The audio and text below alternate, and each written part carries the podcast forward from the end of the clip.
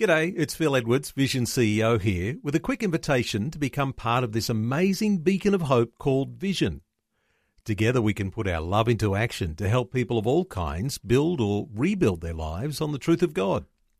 Please consider the part you can play during our upcoming Visionathon appeal, remembering that it's your support that makes Vision possible, including this podcast.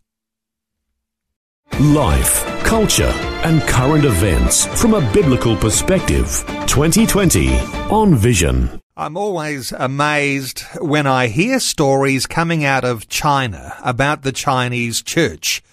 And of course, the numbers in China these days estimated to be over a hundred million Christian believers.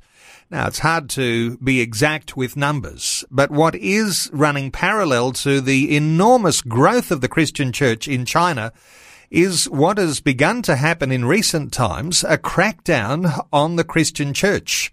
Uh, just recently hearing of another church of a thousand people being shut down by police who want to close down the opportunity for Christians to have a free expression in that nation.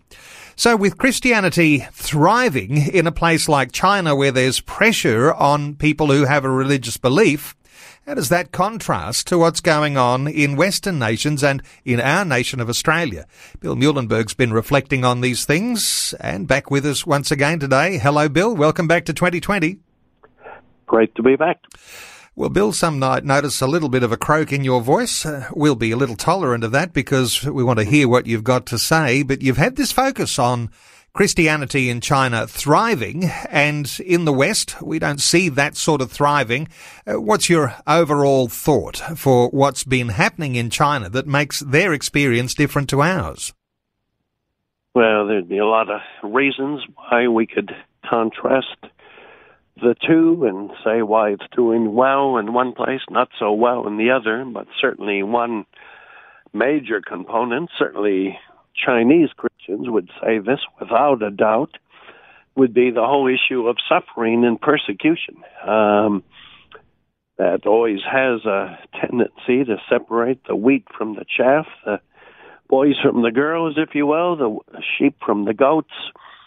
It brings out the true believers. It uh, certainly uh, brings uh, believers into the refiner's fire where they have nothing left but God Himself. So uh, we don't seek suffering necessarily. We don't have to pray to get it, but we do know from the biblical witness that uh, suffering tends to do a lot of good for the church, and uh, that's what the Chinese Christians would say. Fact, we've heard stories already often in the past about Christians in China are not praying that we in the West escape suffering. In fact, just the opposite. They're praying that we do get some persecution and suffering so that we can really become the real deal instead of such a lukewarm, uh, pathetic version of what the body of Christ is meant to be. So, Bill, the idea of a crackdown on Christians, churches being closed, uh, believers being arrested, even tortured, and people being paid to turn in their believing neighbours. Uh, not only that, but the idea now that the Chinese Communist government wants to even rewrite the Bible so it aligns a little more with official policy. Those are the sorts of things that are very, very challenging for us because on one hand, we say we'd like to see wonderful awakening and revival and see people turning to Christ en masse, and yet we don't want the sorts of things that we're seeing where that's happening in other nations. Yes, exactly the point. Uh, everybody has put their hands up, say, "Yep, I want revival. I want to see the land restored. I want to see the church renewed." But as soon as you start talking about one key way to do this, a bit of suffering, uh, then all of a sudden they're thinking again about the weekend's football game or the new TV they want to get. Uh, the thought of suffering is just too much for most Western Christians fair enough. Nobody likes to suffer. As I said, we don't seek it, but having said that, uh, it does wonders to get our priorities right. It does wonders to get our values and our faith down to the real deal. And yeah, it's very serious indeed in China when you got government paying people, even family members, to turn on their own you know, that scary stuff. So it's it's a real worry. Uh, rewriting even the Bible so that an official government policy is reflected, not the words of Jesus. I mean, that's really, uh, I mean, it's happened before in dictatorships, but uh, that's what they're facing. And so in China, uh, all they can do, because it's so hard to get Bibles again, especially if you're not in those permitted churches, all you can do is memorize tons of scripture. And, uh, you know, many Chinese believers there have entire books maybe even the entire Bible committed to memory. That can't be taken away. Uh, you can be locked up, imprisoned, and tortured. Bible is confiscated, but it can't be removed from your mind if you've memorized it. So, uh, I hate to say it, Chinese Christians are putting almost all of us here in the West a shame. We uh, you know, we're a bit of a joke when it comes to what real Christianity is all about. Uh, this importance on the Bible, this is a significant point to make here because when the Bible is seen by those dictatorial, totalitarian regimes as being a subversive book, uh, the book has potential the message that is within the book has potential to even bring down that sort of authoritative regime. And that is something that's significant that somehow or other we in what we see as a really quite a free nation uh, tend to not uh, see as so important about the Bible because we've got our freedom, so why would we worry about that? What are your thoughts mm. for just the power of the message that is contained within the Bible? Yeah, well, it is the book that's changed the world, no question. Uh, pretty much all of our great institutions, uh, in large measure, democracy, pluralism, freedom of speech, human rights, the role of women, and so on, almost all of that has really come out of the Judeo Christian worldview, out of what's contained in the Bible. So it's got enormous transforming power, not just individuals, but whole nations can be changed. So yeah, dictatorships know that as well, and they don't want it happening. So that's why they always have to ban the Bible, burn the Bible, or rewrite the Bible because it really is a challenge to their power and their control. Uh, Bill, we started talking about suffering, and there is this old saying that came to mind as you were sharing some of those things that God is not as interested in our happiness as he is in our holiness. Sometimes we come to Christ with a promise of happiness and not so much an understanding of what holiness really means. Do you think we've got a few things to adjust in the way we think about what God's purpose might be and how he might actually uh, bring about some form of awakening or revival in our nation? Yeah, absolutely. Uh, it's no question that God wants us to be conformed to the image of his son. He wants us to become that bride who is worthy uh, to marry the lamb one day. He does want us to be a spotless, pure uh, bride clothed in white. Well, it's not happening much in a very affluent, very decadent, very materialistic West where many churches all we hear about is having your best life now. You know, get all the goodies you can come to Jesus and you'll lose weight, you'll get a good spouse, you'll get that mansion and that Cadillac you've always wanted. Uh, that is not the gospel, but it's preached by many. In fact, by uh, the biggest churches in the West are preaching exactly that message.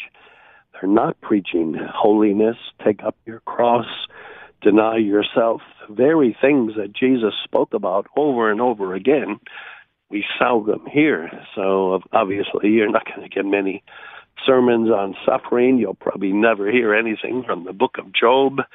Uh, you know, it's uh, it doesn't go well with uh, God wants to make you happy and uh, give you everything now kind of message. So yeah, it's uh, well, it's a problem as well because when people are given that as message when they first hear it that God's going to solve all your problems well, uh, as soon as hardship and suffering comes along, then it's easy to lose your faith. So uh, certainly Christians in China are under no illusions about all this. They know uh, very well indeed that suffering goes with the territory. It was our Lord, who's known as the suffering servant. And the uh, servant is not above his master. If our Lord suffered greatly, so shall we. And if you think you can live a life free of suffering, well, you probably want to give Christianity a miss because it's never guaranteed.